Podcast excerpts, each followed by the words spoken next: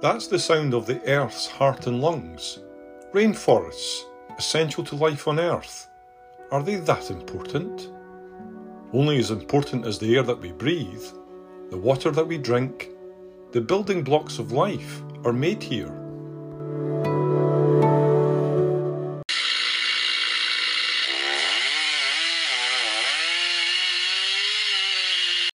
This is Ecuador, the western Amazon rainforest.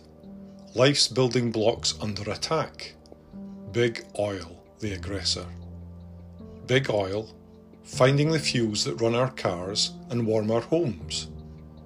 But these fuels are also warming the planet, melting the ice caps, raising sea levels, destroying habitats.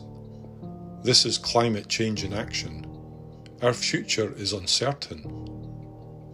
And there's more to worry about. What's happening right now in these rainforests is killing the land and its people. Yes, killing. Welcome to this new podcast about the dirtiest side of a dirty industry. A story of one of Big Oil's biggest, Chevron, a Californian headquartered oil business a company whose annual turnover is bigger than Ecuador's economy, a country of nearly 15 million people. Chevron has been pulling oil out of Ecuador for years, but leaving their waste and pollution behind. They cleared the forests and contaminated what was left.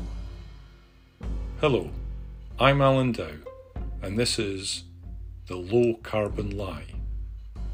Part 1 Let's Do Nothing.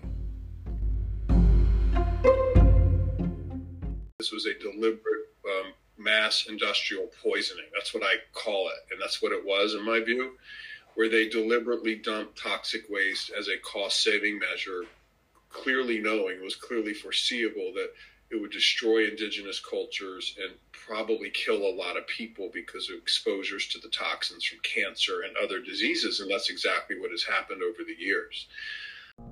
That was human rights lawyer Steve Donziger He's been acting for the Ecuadorian indigenous people for years against Chevron. Action to address the clean-up of 16 million gallons of crude oil, oil that was spilled and has been left for over 30 years. And as Steve says, a legacy so toxic that it's been called the Amazon's Chernobyl. Ten years ago, Steve and his team won the case in court, the Ecuadorian judge ordering Chevron to pay billions of dollars in compensation. But Big Oil had other ideas and simply moved its assets out of the country back to the US. No money, no compensation. Not one cent has been paid. We embrace a lower carbon future. We expect a lower carbon energy system. In fact, the energy system's always been moving towards lower carbon. 150 years ago, coal came along and displaced wood and peat. And then you had oil and gas. And then you had nuclear, hydro, wind, solar, hydrogen now. That was Chevron boss Mike Wirth talking about Chevron, the company that produces nearly 700 million barrels of oil and gas every year. The same Chevron who spends 0.2% of its revenue on low carbon energy. And the same Chevron who is responsible for more greenhouse gas emissions over the last 50 years than any company bar one. Let's hear Steve again.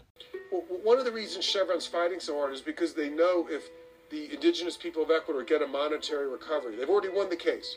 If they actually get the money, it will inspire people all over the world who are victimized by this company and by other oil and mining companies who suffer the effects of pollution, who don't have money to hire lawyers. It will encourage them to use the same model we did to get a recovery. Time will tell whether Steve is right, and until then, the Amazon people are determined.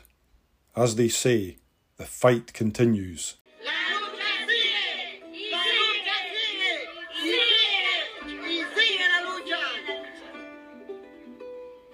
Thanks for listening. Join me for part two of the low carbon lie. See you in court.